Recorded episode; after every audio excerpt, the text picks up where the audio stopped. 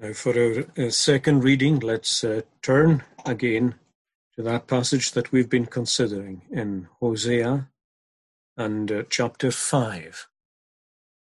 We'll read the passage first, Hosea chapter 5, and uh, reading at verse 10. The prophecy of Hosea follows uh, Daniel and Ezekiel, or Ezekiel, and then Daniel, and then Hosea. Hosea 5:10 The princes of Judah are like those who remove a landmark. I will pour out my wrath on them like water. Ephraim is oppressed and broken in judgment because he willingly walked by a human precept. Therefore I will be to Ephraim like a moth, and to the house of Judah like rottenness. When Ephraim saw his sickness, and Judah saw his wound, then Ephraim went to Assyria, and sent to King Jareb. Yet he cannot cure you, nor heal you of your wound.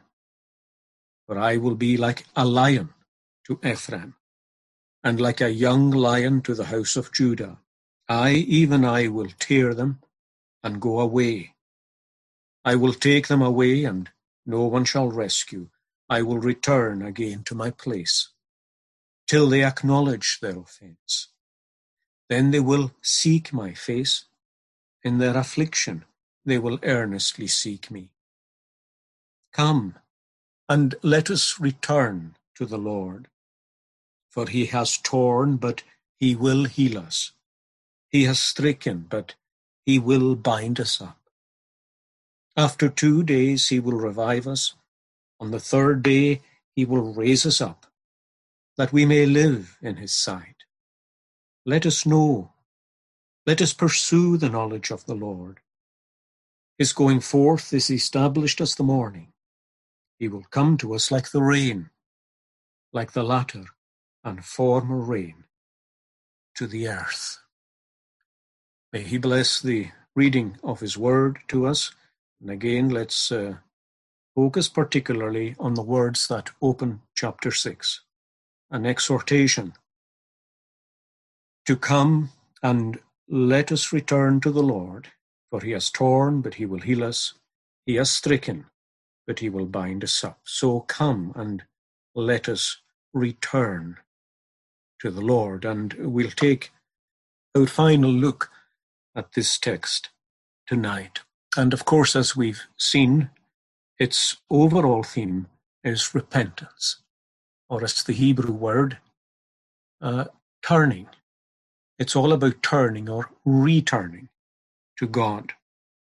And uh, you'll remember from this morning and indeed from last week that there are four parts to this repentance, which we find in the text.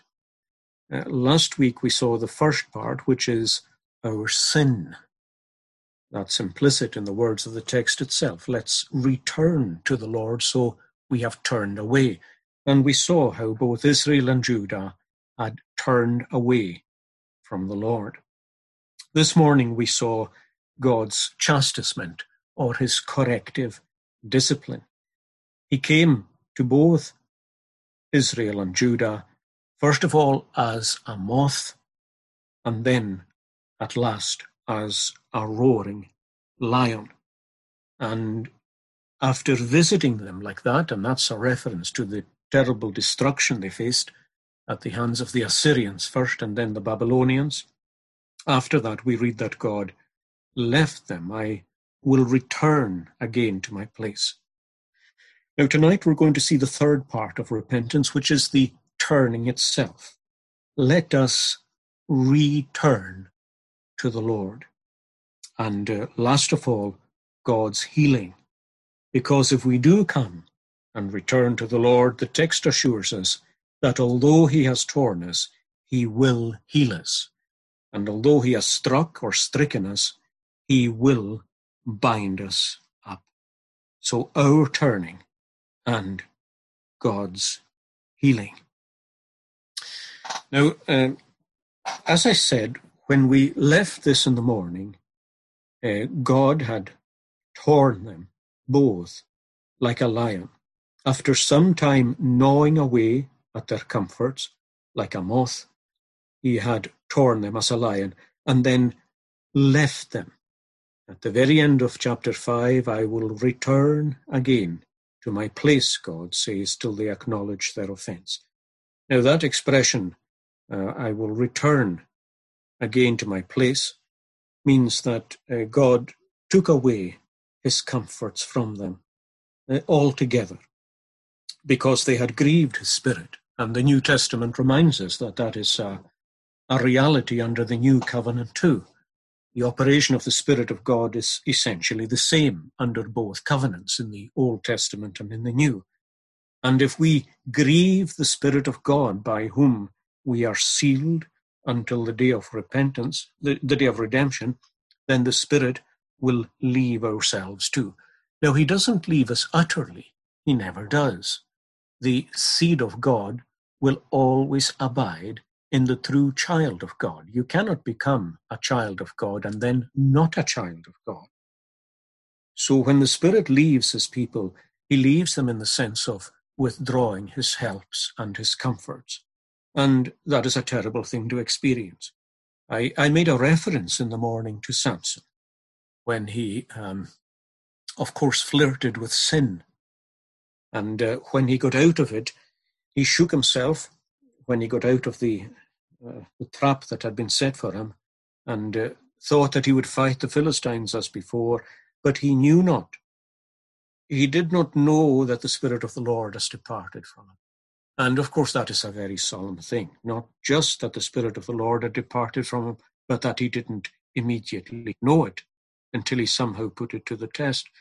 But that, that departure of the Lord's Spirit from him meant that he was found shortly afterwards uh, grinding corn for the Philistines, um, with no eyes, in total darkness, uh, doing the work of a donkey. The, the man who had used the donkey's jawbone to kill Philistines in his strength was the man now, because of sin, who was reduced to doing donkey's work. And he had become a laughing stock in the eyes of the Philistines and in the eyes of the world. Now that's what God's departure does. And that's why it's greatly to be feared. I've, I've said this so often before.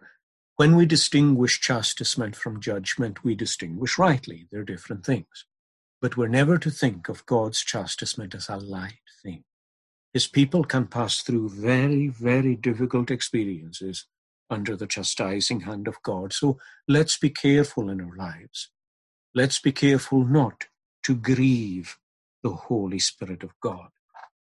Now, you'll notice from that text the last verse in chapter 5.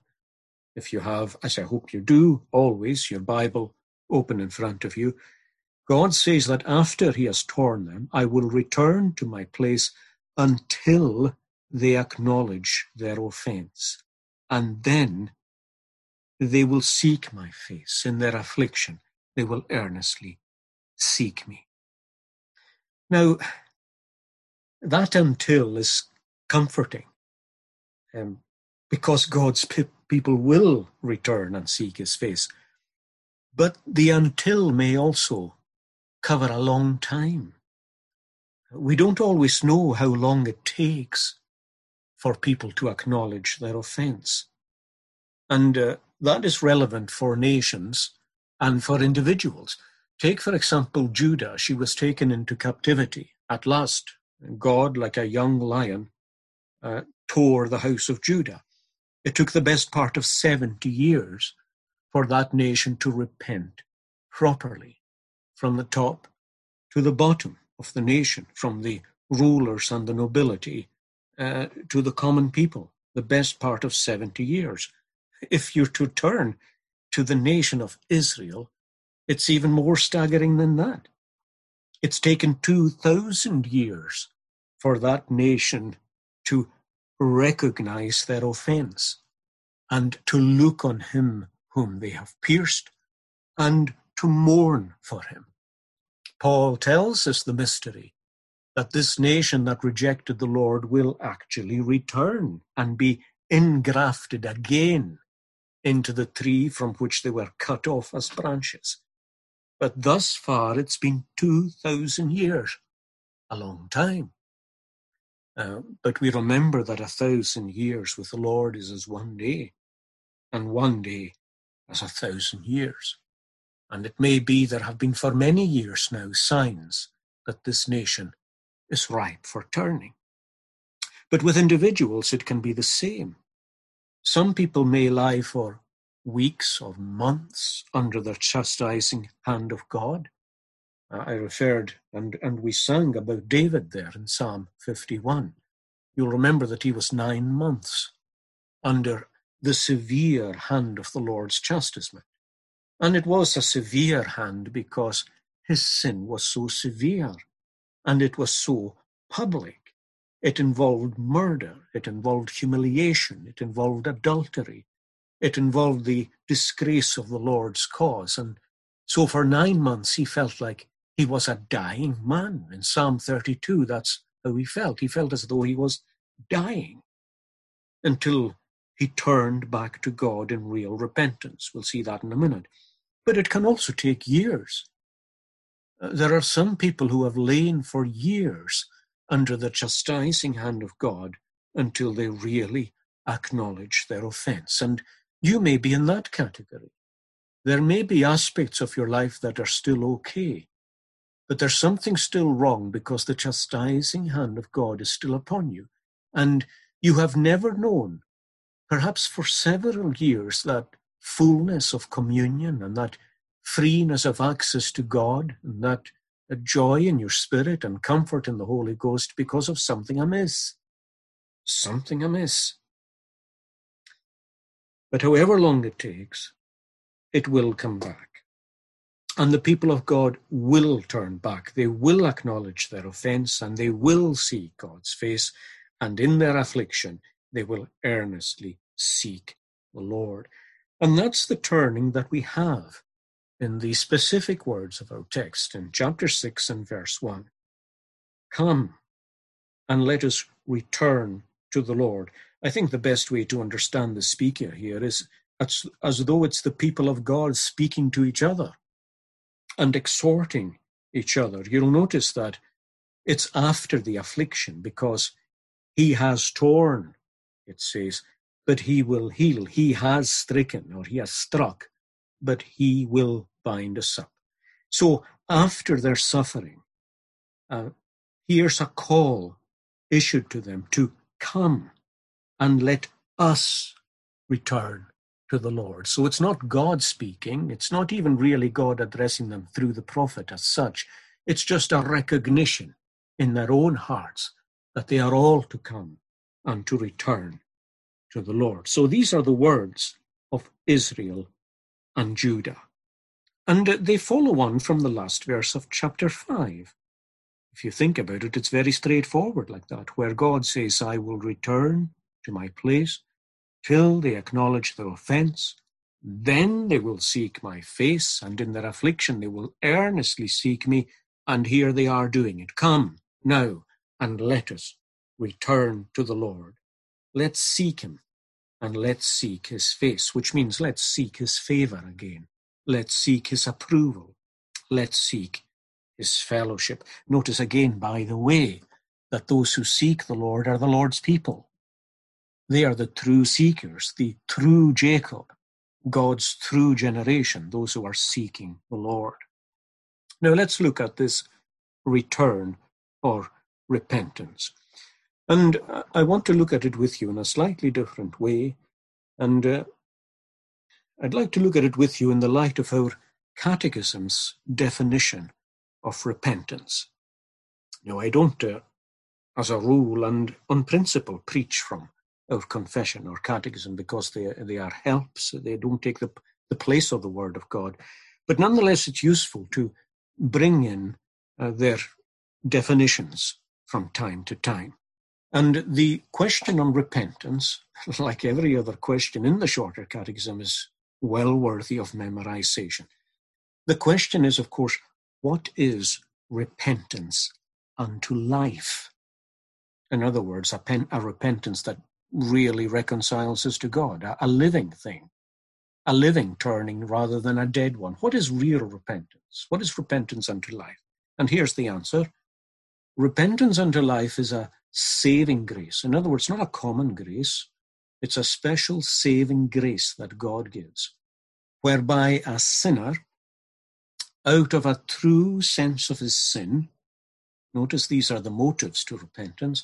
So a sinner, out of a true sense of his sin, and apprehension or awareness of the mercy of God in Christ doth or does, with grief and hatred of his sin, turn from it unto God, with full purpose of and endeavour after new obedience. Now, that's a really comprehensive answer to the question, what is repentance? Repentance, not just an accurate answer, it's a comprehensive answer. It takes in really everything. Now, as I was studying this, I made an unexpected discovery. Well, it was unexpected to me anyway. Maybe others have noticed it before, but I was looking at the proof texts um, underneath every question. Most of you will know that the Confession of Faith and the larger and shorter catechisms have proof texts uh, underneath the statements. There are 10 proof texts underneath this question, and they're all good and all relevant. But it's strange to me that Hosea 6 uh, was not one of them. It was just strange to me because it is such a clear call to repentance. And what made it even more strange is that the Catechism's definition here, uh, having a true sense of sin and awareness of God's mercy, uh, having grief and hatred of your sin, and turning with a full purpose for new obedience, every single part of that definition is found inside these verses that we're looking at. Every single part. In other words, uh, just as the answer to the question in the Catechism is comprehensive. So, in fact, these verses are comprehensive too. Just these few verses, they cover everything that repentance really means. Now, with these things in mind, let's just um, um, look at this a little more deeply. The Catechism mentioned there that we turn to God from a sense of two things A sense of two things. We turn to God because we have a true sense of sin, and we turn to God because we have an apprehension, an awareness that God is merciful in Christ. Let's take these two uh, things in turn. First of all, a, a true sense of sin. A sinner out of a true sense of his sin. Not just any sense of sin, uh, not some sense of sin. It doesn't even say a true sense of sin, but a true sense of his sin. So if you're going to turn to God, or if I am, you need to have, as I do, a true sense of your sin and me of mine, a genuine sense of our own sin. Now, where do we find that in our scripture text here? Well, you find it again in the last verse of chapter 5, where God says, after he tears them like a lion, I will return again to my place until they acknowledge their offense. Now, if you're using this version of the Bible, the New King James Version, you'll notice a little numeral beside the word for, uh, beside the word acknowledge there. It should be the numeral four, which puts you into the margin of your Bible, where it says literally, become guilty or bear punishment. Let's take become guilty. In other words, the Hebrew can be translated like this I will return again to my place until they become guilty of their offense. Now, what a flood of light that puts on the whole thing. I mean, in one respect, they are guilty of the offense. There's no denying that. They have sinned. They removed the landmarks They willingly walked by human commandments in worship and in life. They're guilty of all that. That's why God tore them. So the meaning of become guilty of their offense is obviously them realizing it, them being aware of their own guilt and them acknowledging their own guilt. That's why it's translated acknowledge here until until they own it. In other words, that's how we would describe it today. Today, till they own their offense and become aware of their guilt. In other words, they're convicted of it. To be convicted of sin is to be convinced that you are a sinner, convinced of it. And th- that actually takes in quite a lot. Really acknowledging your offense is not as easy as you may think it to be, especially when the devil has a vested interest in trying to keep you from it. To, really acknowledge your offense or to be genuinely convinced of your sin means certainly that you believe that the thing itself was a sin. And it's amazing how you can describe it in other ways to lessen it. It's an infirmity, or it's a weakness, or it's a failing. No, it's a sin. To acknowledge your sin also means that you believe yourself to be truly responsible for it. Even if others were involved in it, Still, to really acknowledge your sin means that you yourself are to blame for it, and you alone. You alone. It also means that the punishment that God gave you, or the chastisement that He sent your way, was deserved. You're, you're never again going to repent from something if, if you believe that God oversaw a chastisement which you think was not fair. Because although you may gripe and complain about it, your gripe and your complaint will be against God because He oversaw that chastisement. He saw your sin, and He saw fit that your sin be placed under this discipline. So it needs the conviction that the chastisement was discerned.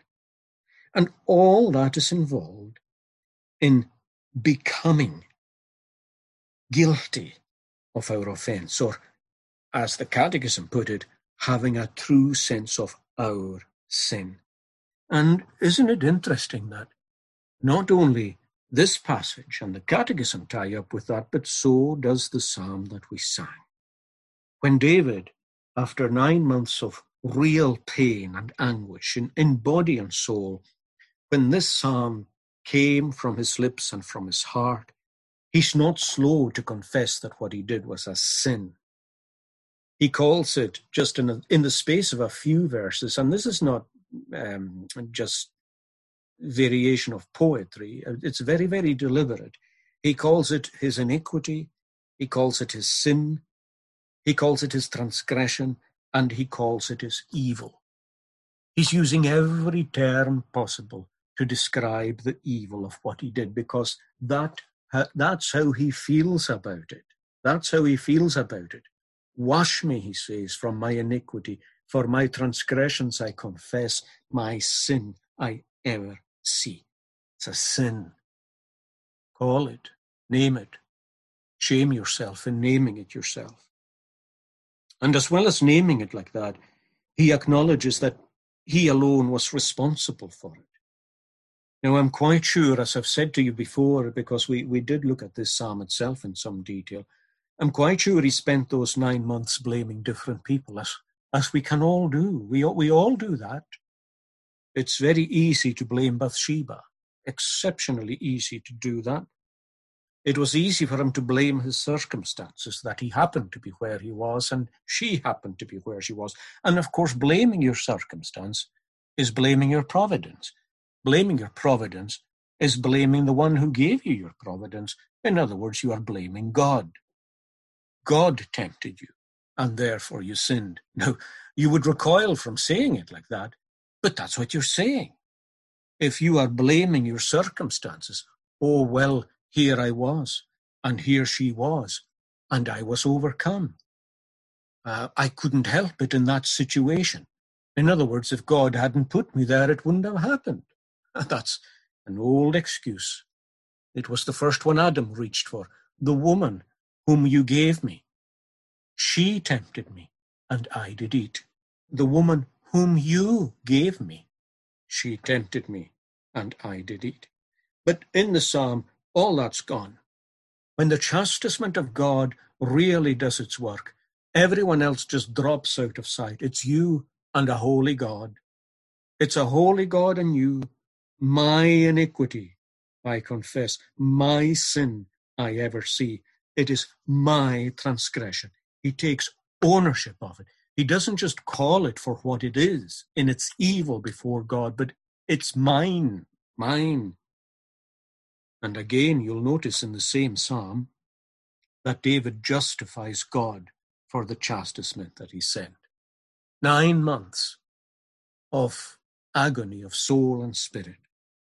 Oh, yes, he says, but there was nothing wrong with that. I deserved a lot more.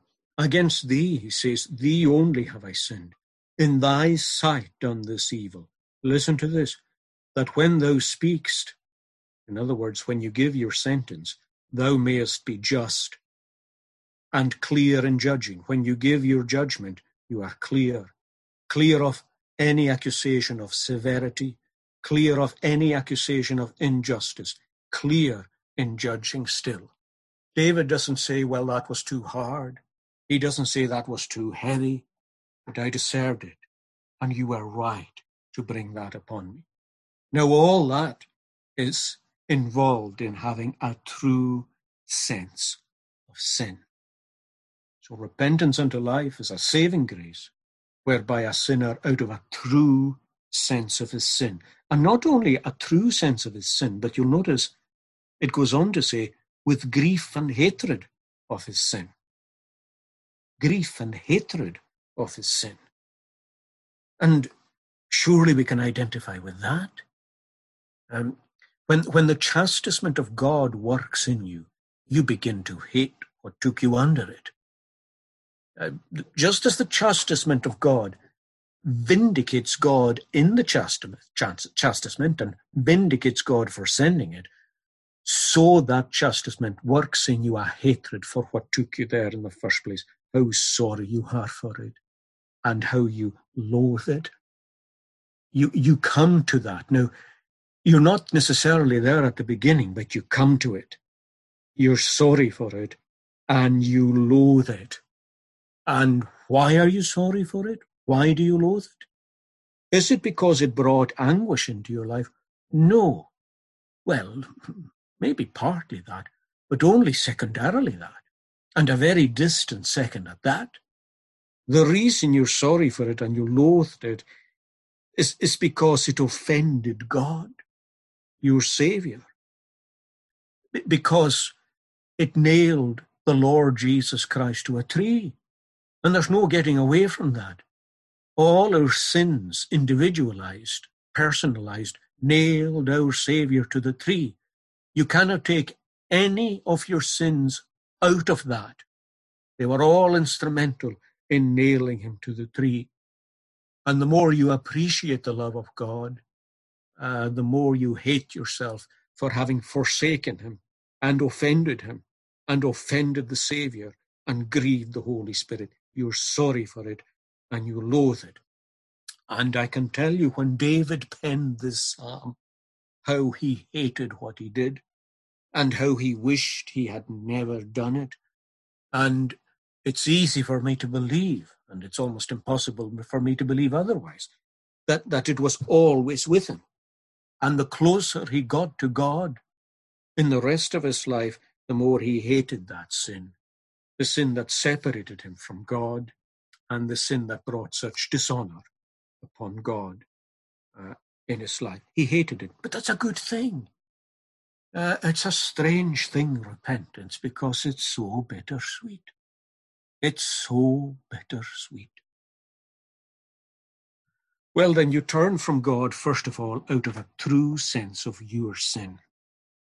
But second, you, you turn to God from a sense of the mercy of God in Christ. And there I'm, I'm taking this from the Catechism again. A sinner out of a true sense of his sin, and then apprehension of the mercy of God in Christ. You've got to be aware of that.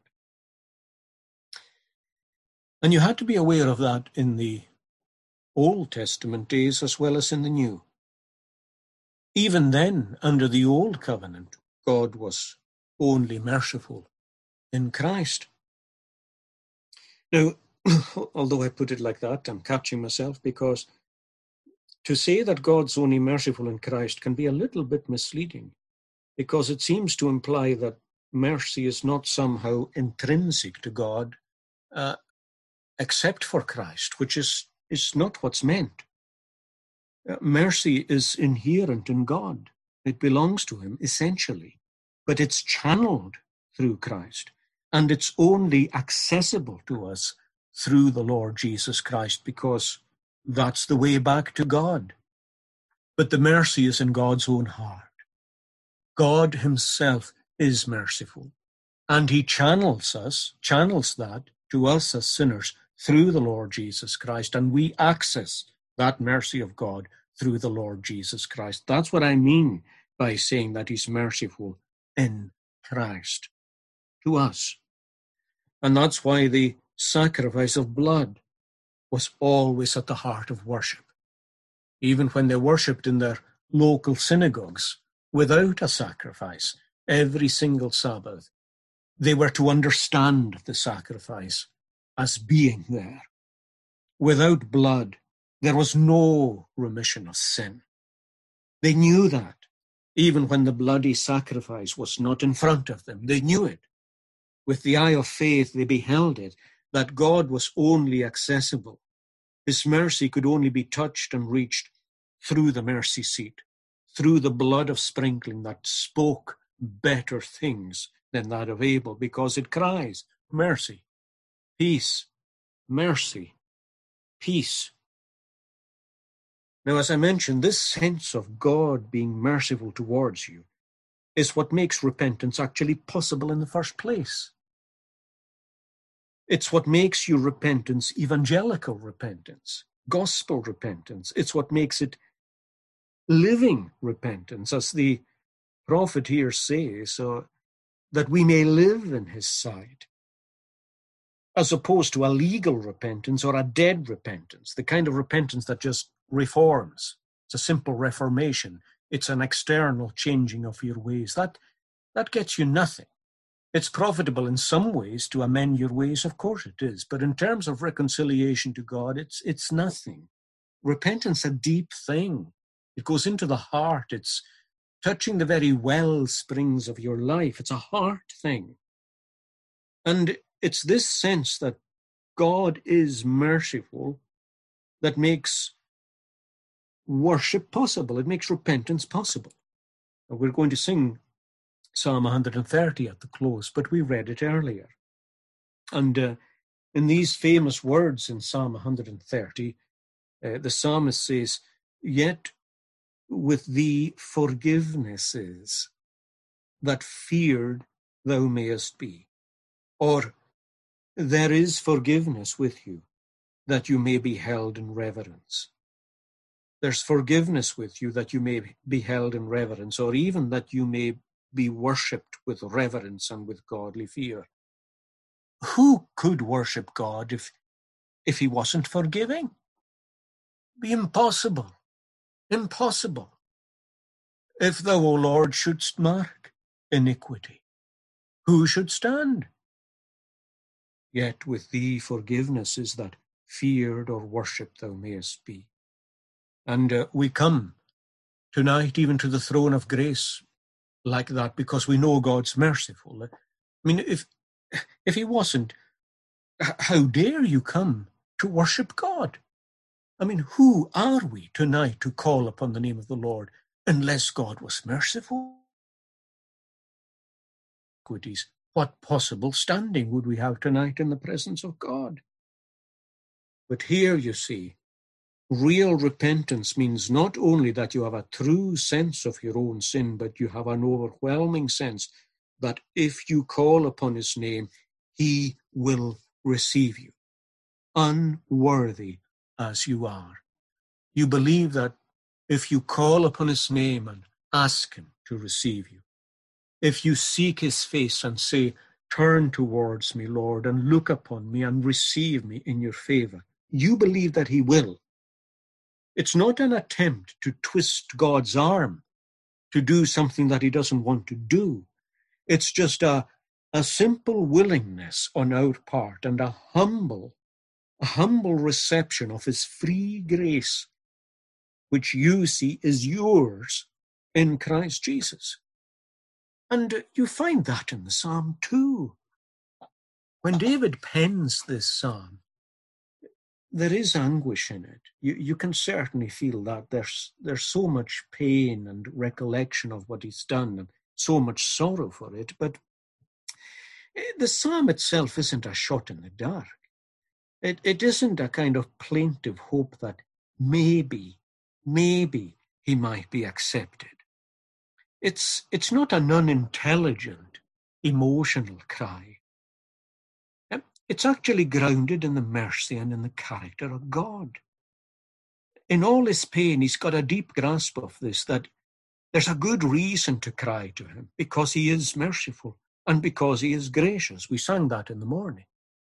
The Lord is gracious, slow to wrath, and plenteous in mercy. I mean, listen to how he opens the psalm. After thy loving kindness, Lord, have mercy upon me. Now just switch that round. Switch it round. Have mercy upon me according to your loving kindness. That makes it more plain, does it not?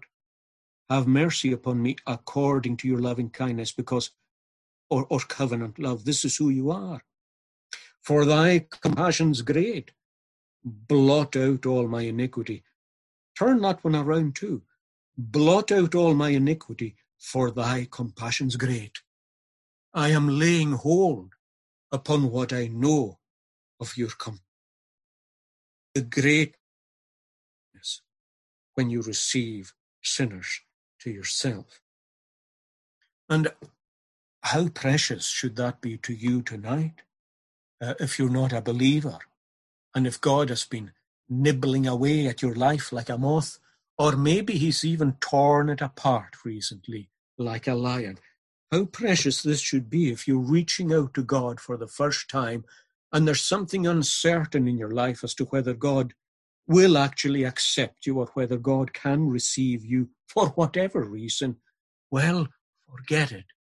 Lay hold of this intelligent understanding of the nature and compassion of a covenant keeping God whose heart is full of love and who's willing to receive according to your loving kindness, be merciful.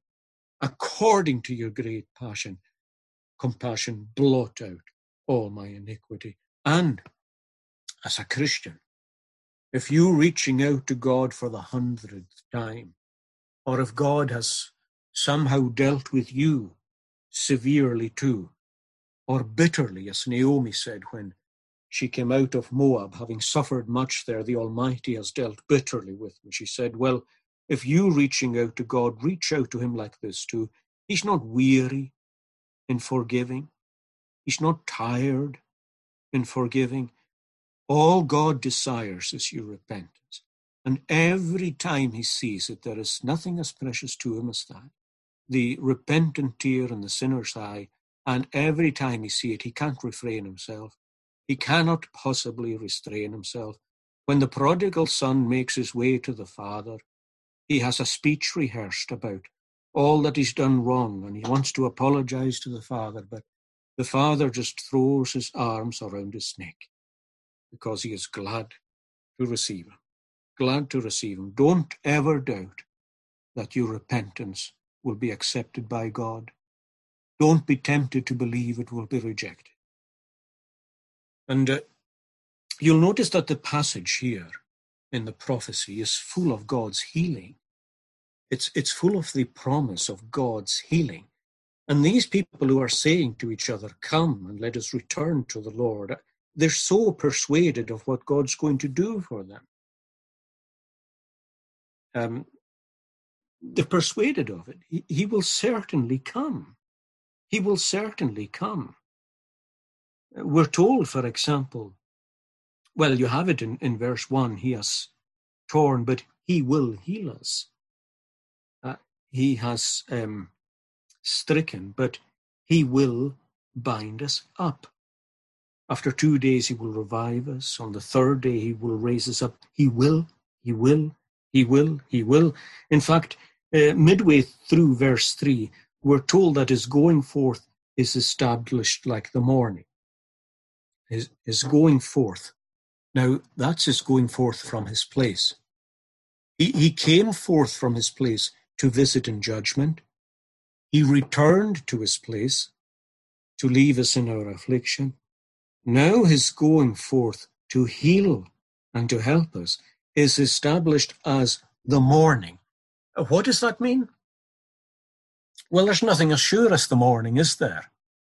I mean, it just always comes.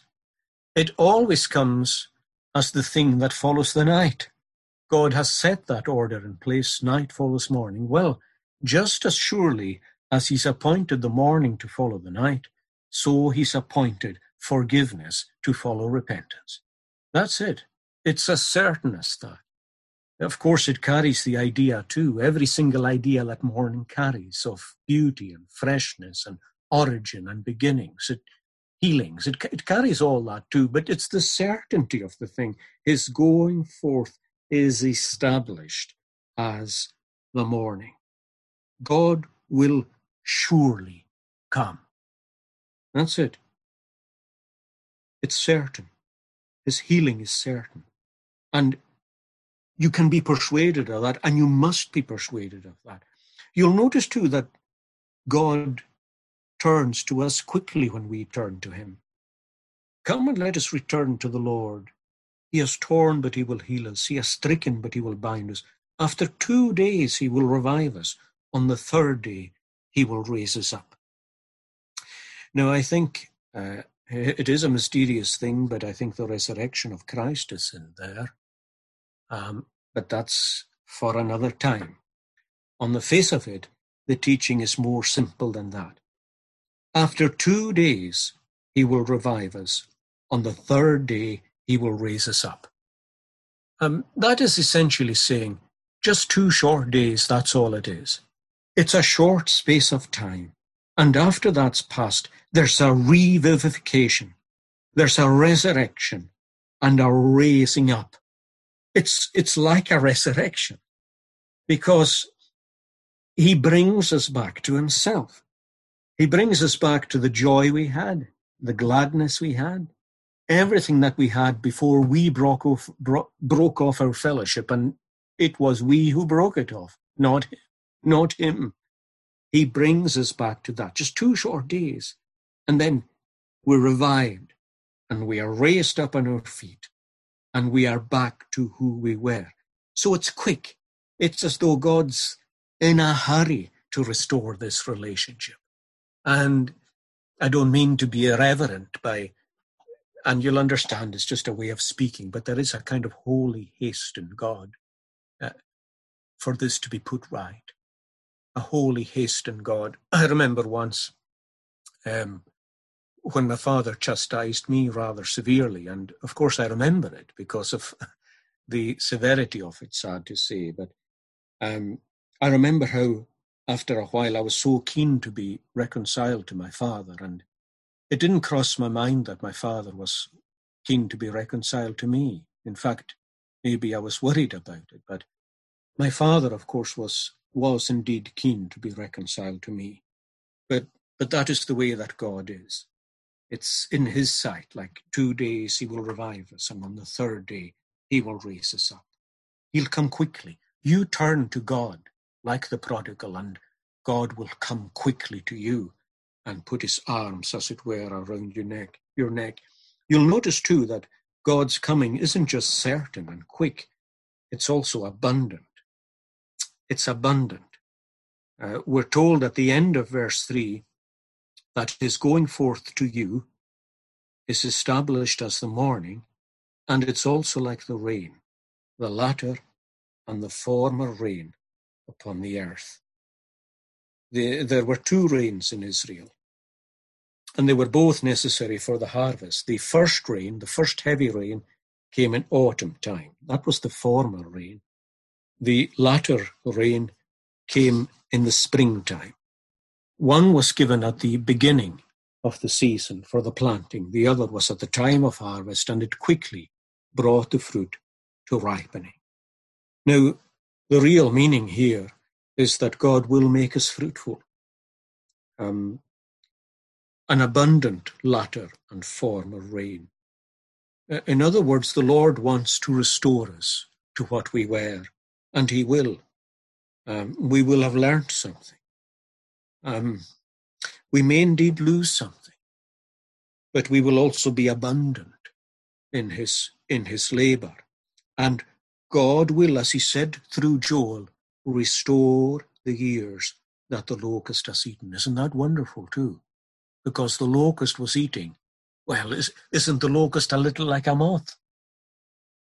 Of course, it's more destructive, but it's the same idea. But the Lord restores here the years that the locust has eaten. So he's going to make us fruitful too. He comes abundantly. He doesn't come reluctant. I mean, that's maybe how we would accept uh, a repentance.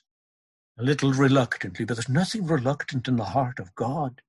His heart is straining, as it were, to, to be with us as we were before. As we were before.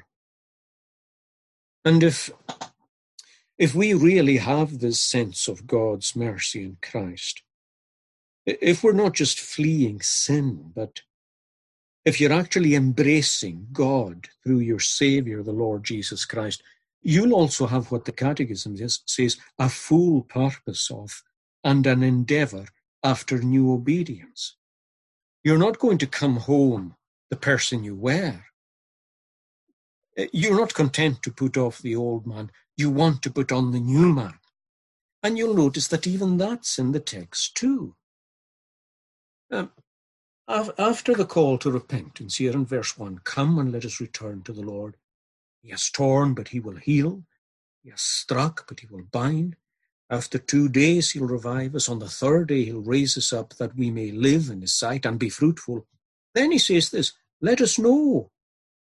Let us pursue the knowledge of the Lord. Now, what's this really but essentially what the Catechism spoke of there a full purpose of an endeavour after new obedience? He's not simply after a reconciliation, this person. He doesn't simply want Israel and uh, Judah to be reconciled. He, he wants to know and to pursue the knowledge of God. And the knowledge of God is not to be understood there as a merely intellectual knowledge. Of course, that's not left out. It can never be left out. But it has all the Hebrew ideas of intimacy and relationship. Let us pursue the knowledge of God, the intimate knowledge of God. Uh, let's add to our faith Let's grow in grace. Let's grow in the knowledge of the Lord Jesus Christ. Let us pursue the knowledge of the Lord. That's what repentance is. It, it just wants to serve the Lord and to honor the Lord. Now, I'm conscious that um, I, have said much, especially this morning. I, I'm conscious I overloaded it a bit and uh, tonight too, but if you are in afflic- affliction and if you're conscious that the Lord Himself has, has worked in you like a moth or like a lion, then seek His face. Um, then they will seek my face, my face. In their affliction, they will earnestly seek me. In other words, get back into a right relationship because God will welcome you into it. And with an abundance of good things, He will satisfy your mouth. Now, I want to close uh, just by reading a passage from the Word of God. And it's from this prophet itself. And it's perhaps an even better known passage of repentance uh, than the one I've looked at with you. But when we read it, I want you to read it taking with you as much as you can of what we've looked at today and the past Lord's Day. Turn to chapter 14 of the book and we'll read the opening seven verses in conclusion. This will refer to Assyria. It will refer to looking to false helps and finding the true help in God. Let's read it. Hosea 14. Listen to these wonderful words. O Israel, return to the Lord your God, for you have stumbled because of your iniquity. Take words with you. Isn't that beautiful? Speak to him. Take words with you and return to the Lord and say to him, Take away all iniquity. Receive us graciously, for we will offer the sacrifices of our lips. We will praise you. Listen to this Assyria shall not save us, the broken world. We will not ride on horses, no, no attempt at war or political alliances. Neither will we say any more to the work of our hands, You are our gods. For in you the fatherless finds mercy. And then, hear God, hear God. I will heal their backsliding. Isn't that wonderful?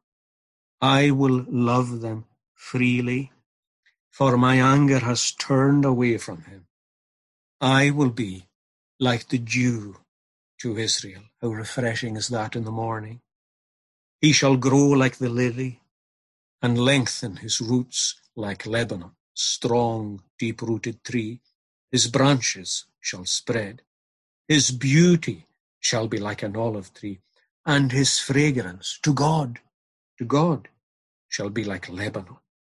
Those who dwell under his shadow shall return.